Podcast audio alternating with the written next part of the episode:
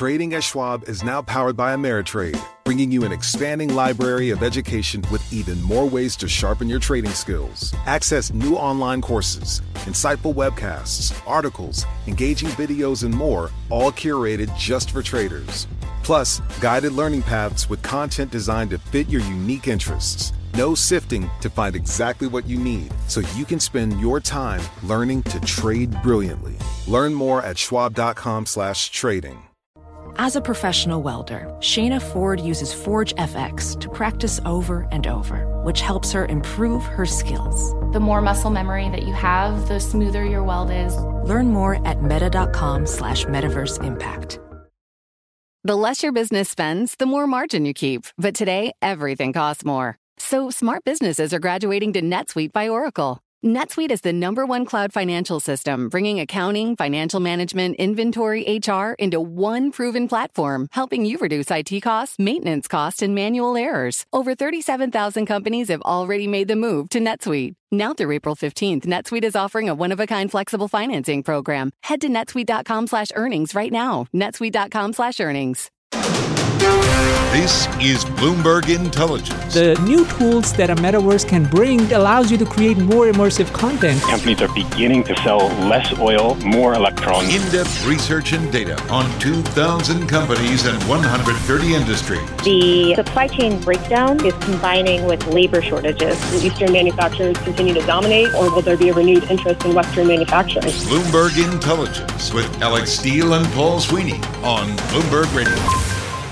Over the next hour, we're going to dig inside the big business stories impacting Wall Street and the global markets. Each and every week, we provide in depth research and data on some of the 2,000 companies and 130 industries our analysts cover worldwide. And today, we're going to take a look at a new tax in Europe that could actually level the playing field in manufacturing. Plus, how clean energy may not necessarily mean green energy.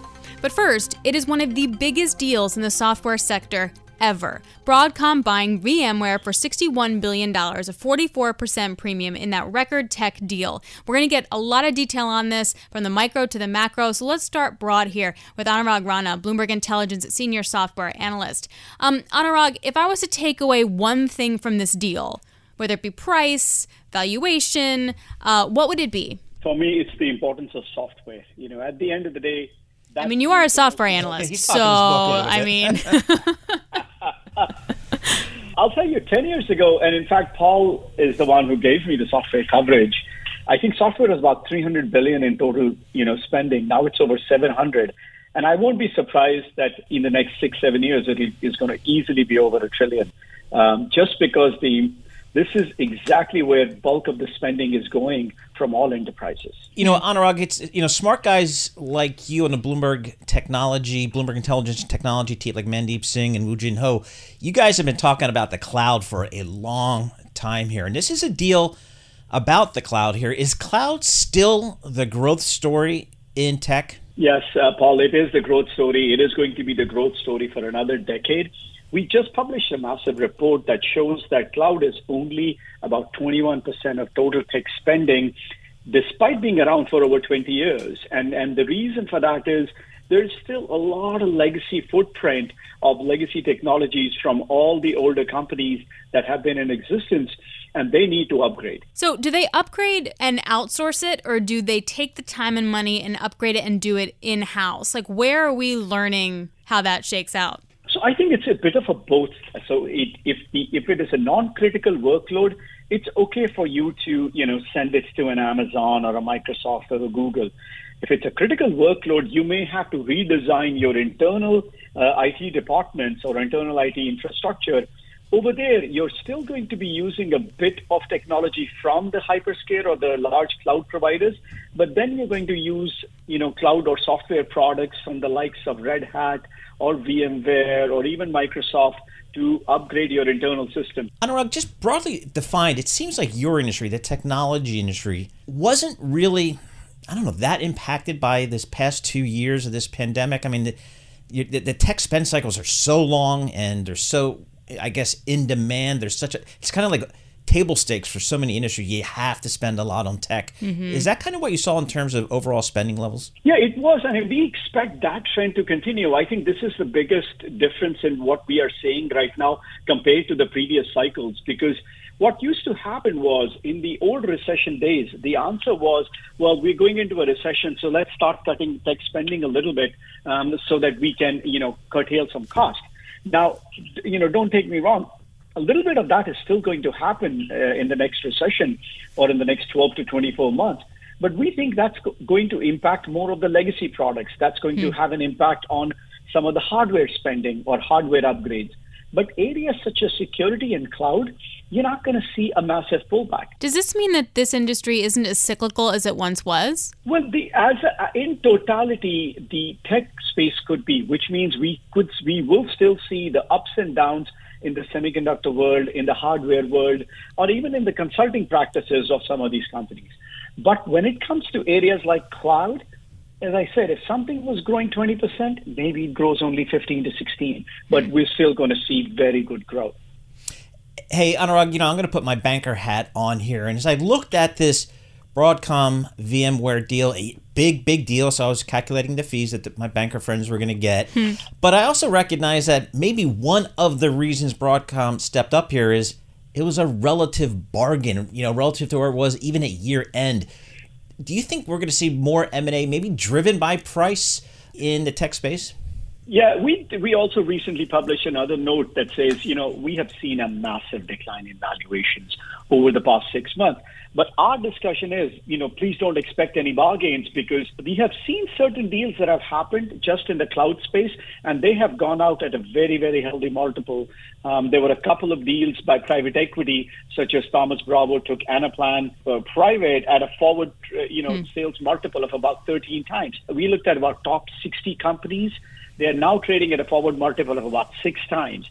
So, wow. you know, we still think there's going to be deal activity, but you know, you know, please don't expect any bargain. Who are some of the acquirers? Like, who really needs to beef up this area for themselves? So, when we looked at all the large companies, a few names that came to our mind were IBM, Adobe, Salesforce, SAP, Workday, and ServiceNow. So, those are the ones that we think could be the ones buyers. Now, Microsoft and Oracle would also be in those lists, but they already have two very large deals pending Activision by Microsoft and Cerner by Oracle. And then the other two companies that have the capacity to buy stuff in the software world are Amazon and Google, but we are excluding them for our wish list or, or, our list of potential acquirers because there's a lot of regulatory pressure on those two companies. Yeah, and they got other problems right now, uh, to be sure. Hey, Anurag, thanks a lot. We really appreciate it. Anurag Rana, Bloomberg Intelligence uh, Senior Software Analyst. Coming up on the program, we're going to dig deeper on that big tech deal, Broadcom. VMware. You are listening to Bloomberg Intelligence on Bloomberg Radio, providing in depth research and data on 2,000 companies and 130 industries. You can access Bloomberg Intelligence through BI Go on the terminal. I'm Alex Steele. And I'm Paul Sweeney. It's 13 minutes past the hour, and this is Bloomberg.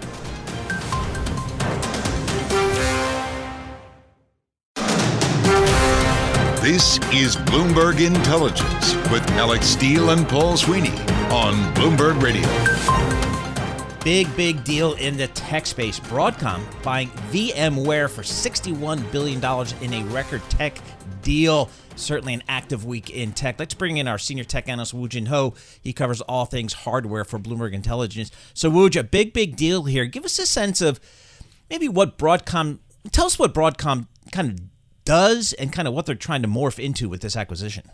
Sure. Uh, thanks for having me on, uh, Paul. So, so Broadcom is one of these uh, leading um, analog chip makers. Uh, they make chips for uh, networking gear. Uh, they make chips for the Apple iPhone. They make chips for cable modems, right? And and um, you know, in, in the past, it's a, a very uh, cyclical industry. Mm-hmm. So what the CEO has embarked upon uh, back in 2018 uh, is um, you know uh, a diversification strategy. They acquired a company called CA, and then uh, if you fast forward a year, they acquired Symantec, a security company, and then today um, they decided to further diversify the business, so software becomes 50% of total sales.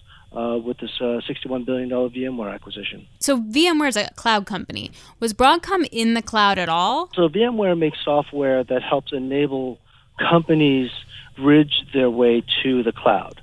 And uh, one of the uh, chips that Broadcom makes, uh, they, they're, they're actually the leading chip provider for networking gear for companies like Amazon Web Services, um, mm. Microsoft uh, Azure Cloud, as well as Google, right? So, so they, they are the de facto standard for the cloud. So, you know, this, this is actually a really good question, Alex, uh, because um, they're able to take a lot of their chip DNA and probably take a lot of the, the knowledge from VMware and merge it together uh, over the long term. So this is a big premium to you know just a few weeks ago before Bloomberg News had initially reported on this deal earlier. Give us a sense of valuation. Is this a case where maybe Broadcom said, "Boy, the Nasdaq's pulled back more than twenty percent. A lot of these stocks are cheaper. I'm going to just kind of sneak in there and see if I can grab this thing because they did pay a big premium." Yeah, on uh, Friday's close, yeah, it's, it's uh, what a 45 percent premium. Um, but if, if we think about it uh, from uh, other uh, typical deal valuations, uh, and, and, we looked at it fairly closely, um, I don't think Broadcom overpaid for the deal. from a PE basis, Uh, it's at 20 times uh, forward earnings on an enterprise value to sales basis. It's uh, about five times forward sales.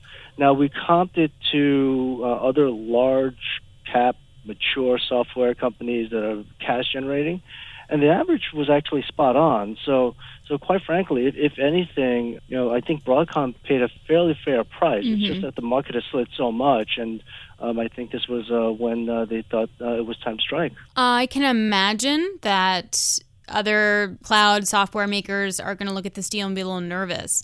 There is a go shop period. Do we expect other bidders to come in?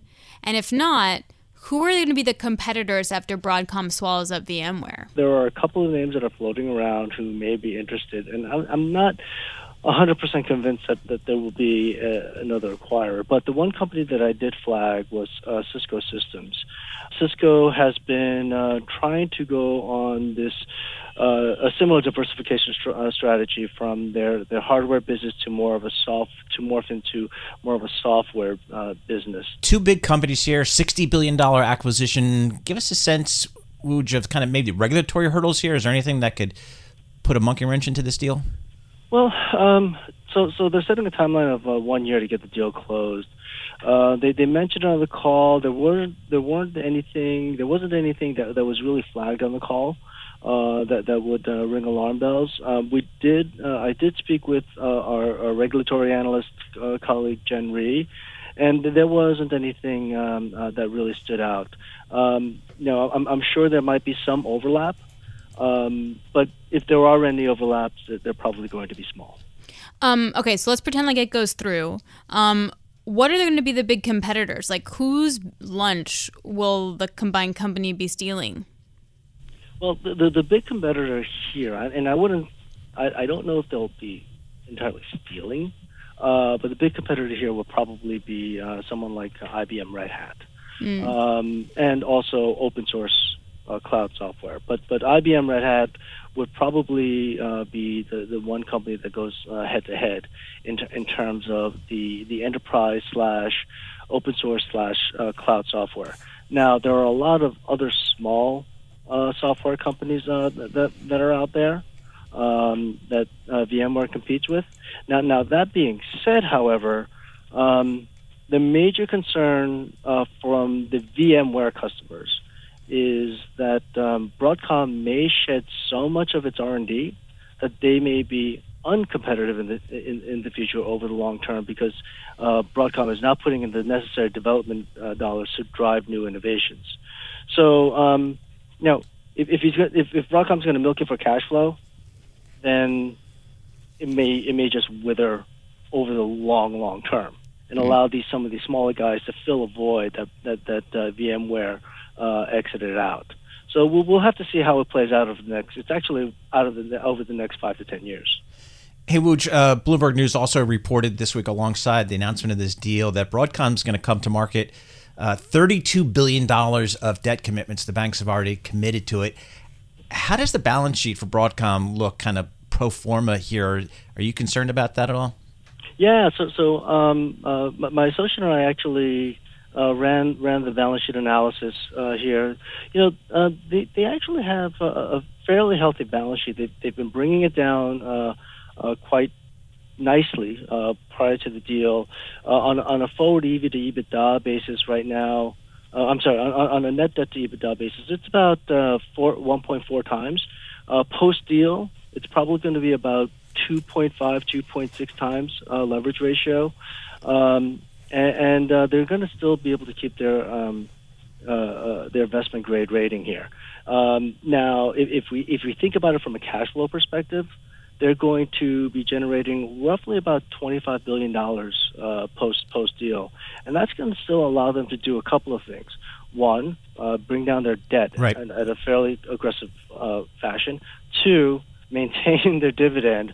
Three, they also announced a $10 billion uh, share repurchasing nice. program. So if that's not a, a, confidence in the cash flow going forward, yep. I don't know what is. All right, that's good stuff. As always, uh, Woo Jin Ho, Bloomberg Intelligence Senior Technology Analyst. All right, coming up on the program, we're going to take a look at a new tax in Europe that could level the playing field in manufacturing. You're listening to Bloomberg Intelligence on Bloomberg Radio, providing in depth research and data on 2,000 companies and 130 industries. You can access Bloomberg Intelligence via BI Go on the terminal. I'm Paul Sweeney. And I'm Alex Steele. It is 25 minutes past the hour, and this is Bloomberg.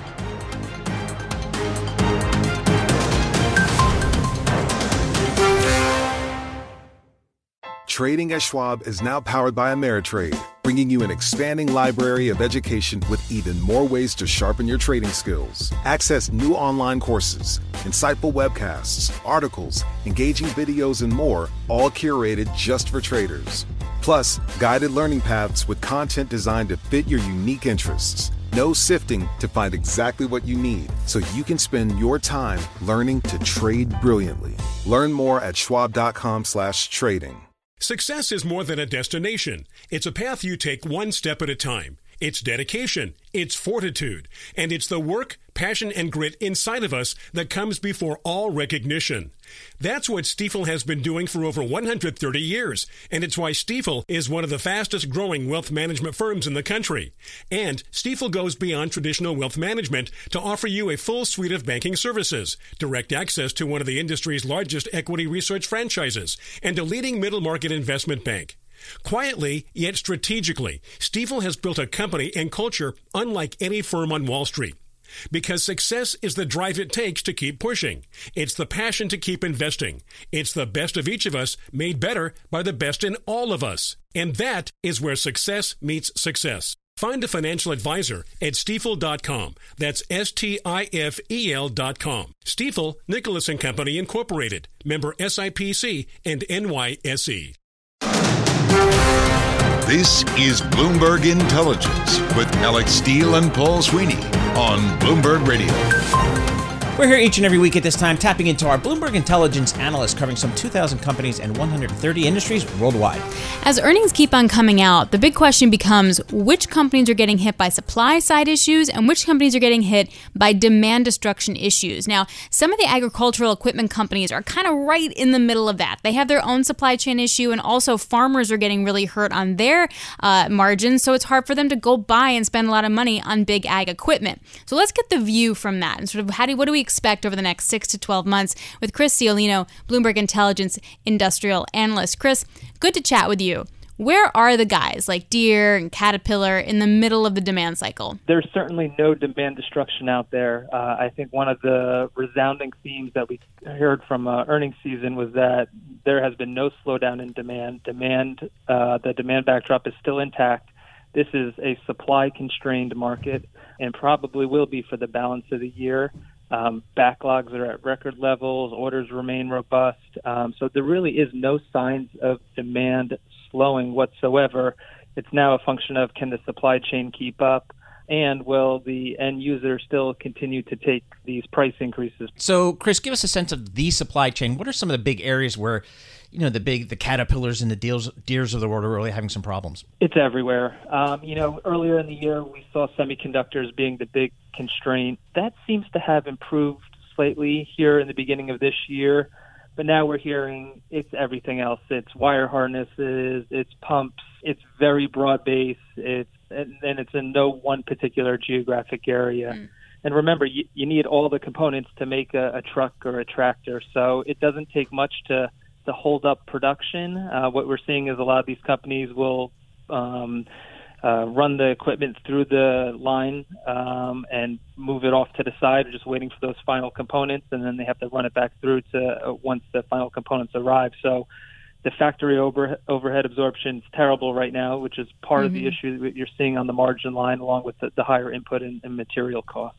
I know you said demand was super strong, but farmers um, are running out of a lot of things. Like their margins are getting really squeezed. Yes, I know the ag prices are high, but their input costs are so so high. Would do we expect demand destruction from the farmers at any point? We started to see farmer sentiment soften earlier this year, uh, particularly after the, um, the, Russia invasion of Ukraine um, and, and, fertilizers being kind of right in the center of that. Um, it seems to have stabilized right now. Um, at the end of the day, if crop prices are high, farmers are going to be making money, um, and typically they do spend on equipment. Um, so, so long as we're in this elevated commodity price environment, which we anticipate to persist for at least the next couple of years, just given the uh, supply demand dynamics, particularly coming out of, of the Russia and Ukraine. Um, we also have some weather uh, issues in, in North and South America. We had a late spring here as well. So the, the backdrop for the farmer and crop prices still continues to be unbelievably strong. Um, yes, input costs are going up, but some of these new, more advanced, technologically advanced machines um, can help offset some of those higher input costs. They're more fuel efficient. They use less fertilizer. Um, they're more productive. So uh, there are some offsets there. One of the things we're hearing, I guess, in the automobile manufacturing industry is they're not going to go back to the days where they made 17, 18 million cars and then lots were flooded with cars and you go in and, and haggle f- for a deal. Is that a similar type scenario in the equipment business? If I'm a farmer and I kind of go onto the lot in Iowa and I am I going to have my pick of, you know, 10 or 15 or 20 uh, tractors and then I can kind of haggle for a deal? I think those days are gone. Hmm. I think very similar to the auto space. Um, inventories are, if not at record lows, near record lows. Um, and I think a lot of companies would prefer to run with the leaner inventories. It helps one from a pricing perspective. Um, but yeah, I, I think we're looking at a, a longer term, a more leaner um, dealer channel. Um, and listen, they want more equipment on their lots because the demand is strong now and they can sell it. But I don't think we're going back to prior days of having lots filled with equipment. Yeah, it's like a whole different cyclical journey then with these guys. Um, I okay, so then I guess going forward, wh- how quickly are these companies saying that the supply issues that they have everywhere will be resolved? Like you mentioned, the semis have already felt a little bit of relief. Yeah, you know, the expectation at the start of the year was it should progressively or gradually improve as the year progresses. And I think those expectations have been totally walked back this quarter. I think universally across the machinery sector, the expectation is that supply challenges will persist for the balance of this year at least. If you look at some of like the implied guidance for the, the back half of the year, no one's really anticipating this big top line um, acceleration. So I think expectations of any meaningful improvement are kind of out the window at, at, this point. Hey, Chris, thanks so much. Great to catch up with you. Uh, Chris Ciolino, Bloomberg Intelligence Industrial Analyst. All right, coming up on the program, a new carbon tax may cost importers billions in the European Union. Oh, goody. Okay, you're listening to Bloomberg Intelligence on Bloomberg Radio, providing in depth research and data on 2,000 companies and 130 industries. You can access Bloomberg Intelligence through BI Go on the terminal. I'm Alex Steele. And I'm Paul Sweeney. It's 39 minutes past the hour, and this is Bloomberg. Schwab Trading is now powered by Ameritrade to give you a new, elevated trading experience tailor made for trader minds. Go deeper with Thinkorswim, the powerful award winning trading platforms now at Schwab. Unlock support from the trade desk, our team of passionate traders who live and breathe trading like you do. And sharpen your skills with an expanding library of online education crafted just for traders. All designed to help you trade brilliantly. Learn more at schwab.com slash trading. Success is more than a destination. It's a path you take one step at a time. It's dedication, it's fortitude, and it's the work, passion, and grit inside of us that comes before all recognition. That's what Stifel has been doing for over 130 years, and it's why Stifel is one of the fastest growing wealth management firms in the country. And Stifel goes beyond traditional wealth management to offer you a full suite of banking services, direct access to one of the industry's largest equity research franchises, and a leading middle market investment bank. Quietly, yet strategically, Stifel has built a company and culture unlike any firm on Wall Street. Because success is the drive it takes to keep pushing. It's the passion to keep investing. It's the best of each of us made better by the best in all of us. And that is where success meets success. Find a financial advisor at stifel.com. That's S T I F E L.com. Stifel, Nicolaus and Company Incorporated, member SIPC and NYSE. This is Bloomberg Intelligence with Alex Steele and Paul Sweeney on Bloomberg Radio. Hey everybody, thanks so much for joining us. Um, one of the biggest issues globally is inflation, and nowhere do you see that in a more prominent way than the inflation that we're seeing in Europe. Now, it could actually get maybe a little worse, and that's because we're dealing with a carbon border adjustment tax. Let's get more on this with Bloomberg Intelligence analyst Clelia Imperiali. Clelia, the carbon border adjustment tax. First of all, what is it? So, indeed, this is a very fascinating initiative in the trade and taxation area because the CBAM, which stands for um, uh, EU Carbon Adjustment Mechanism, would be the very first transnational carbon tax ever adopted by any country of the world. And, uh, and its aim is really to complement the EU domestic carbon tax scheme and to close one of the major shortcomings of, uh, of the system, which is that domestic producers currently face um, a somehow unfair competition from um, products imported from outside the bloc. Because while domestic producers, EU domestic producers face increasing prices under the, the EU ETS scheme, um, they often compete with imported products that are not subject to any carbon cost at all in their countries of origin. This has been um, a major problem for the EU ETS and has prompted, uh, can continue triggering in the future, what is called carbon leakage.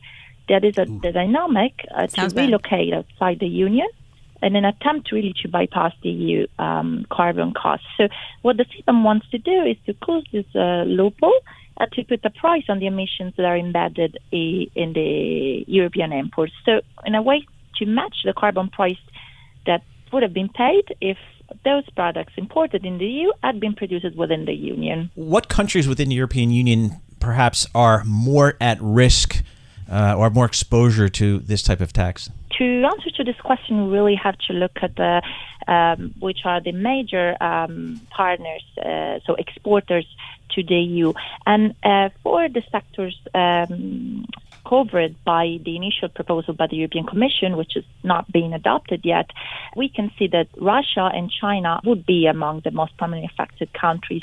And for um, Russia in particular, accounts for a larger share of, um, of products like fertilizers. 30% of the fertilizers imported by uh, the Union um, come from Russia and similar percentage, 17%, are held by by China when it comes to aluminium and steel. Uh, so this would be uh, initially the countries that would be mostly affected. But just to, I want to remind here that that's the the initial proposal will cover a very limited um, number of commodities. In this list, uh, so which are aluminium, iron and steel, fertilizers, and cement. But this list is meant to um, expand in the future uh, and cover also um, indirect emissions because the initial proposal will cover only direct ones as the uh, the system comes fully in place mm-hmm. after 2026. Well, how much how much is this going to cost companies? And I started off the segment talking about inflation. If it's going to cost companies billions of euros to deal with this, it's not like you can just go and find an aluminum mine somewhere in the middle of Europe. So I wonder how inflationary this is going to be. What kind of numbers are you guys running? Yeah, so um, the the variable really to, to, to calculate the co- the potential cost is really uh, the the emissions embedded in the uh, the the, the, the tons of um, CO two emitted uh, in the production of these goods, and of course this is not a, a an easy number uh, to estimate because most countries actually don't have to, um, uh, and companies in many countries are not under obligation to report those numbers. Um, so what we use in our model um, is um, we, we, we, try to uh, use the carbon intensities of the uh, largest companies in the countries that account for more than 5% of uh, export to the EU. And then we've um, calculated the cost and three potential uh, e carbon price scenario, EU ETS um, carbon price scenarios of about 50, 75, and 100 euros per ton.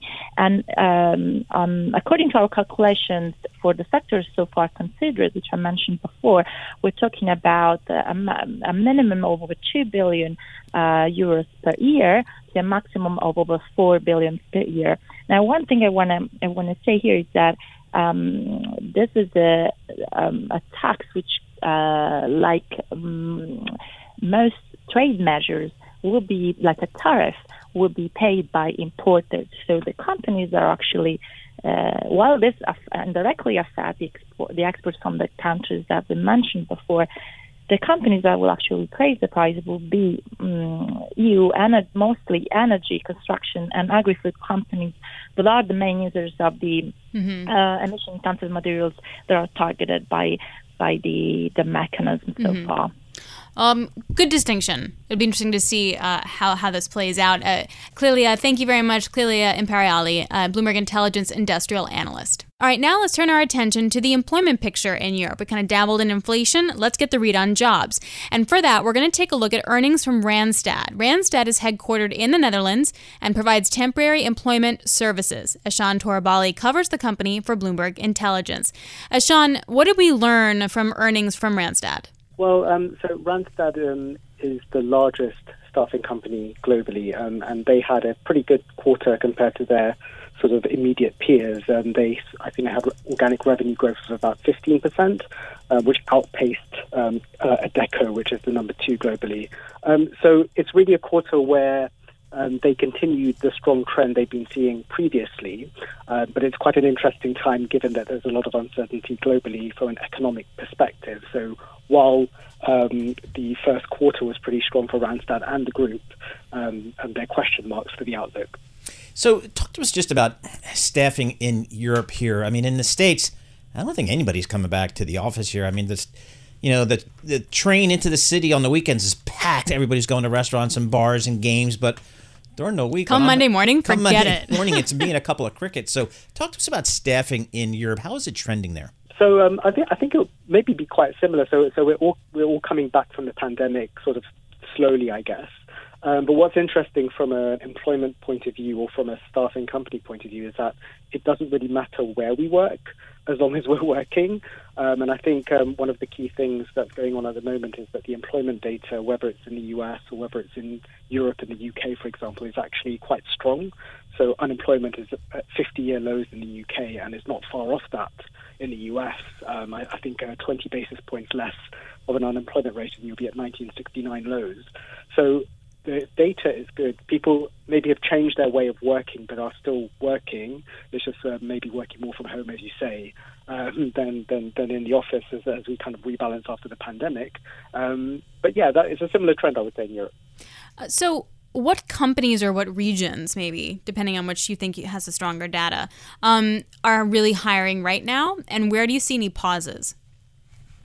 So um, I would say so. This is the intriguing thing about the first quarter set of results, which which I, I wrote about. Um, essentially, all regions are recovering pretty well. Um, the U.S. is probably the strongest um, sort of large market in terms of employment growth um, currently. Um, the UK is also very strong, and this is sort of a recovery after the pandemic.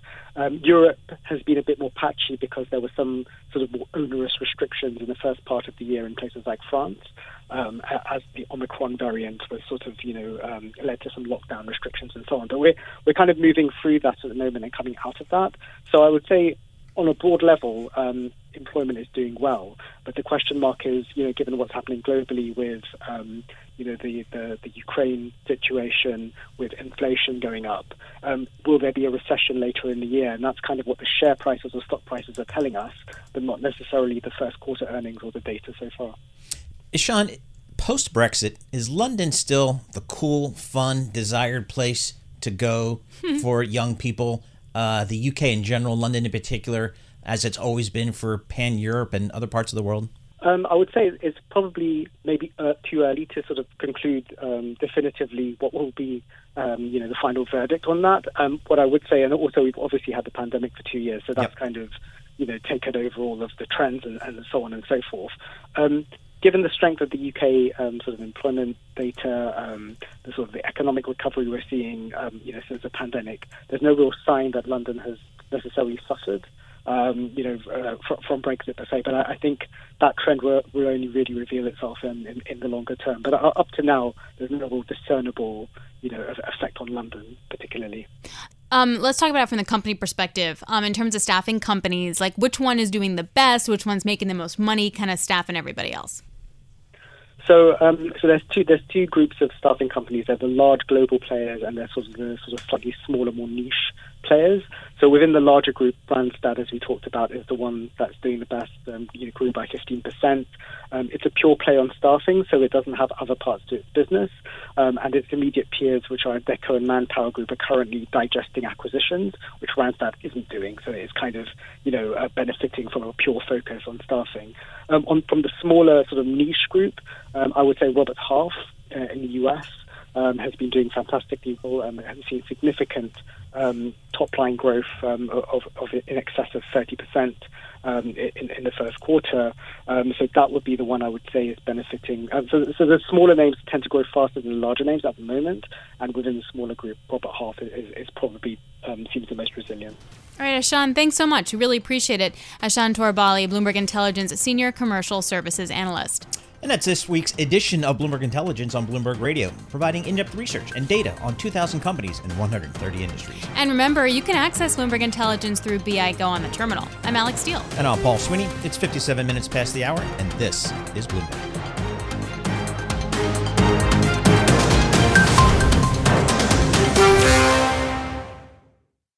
Hi, everyone. I'm Paul Anka. And I'm Skip Bronson. And what happens when two old friends take their decades of experience in the business and entertainment worlds and sit down with our buddies? You get Our Way, a brand new show from iHeart Podcast where we chop it up with our pals about everything under the sun. This is our podcast, and we're going to do it our way.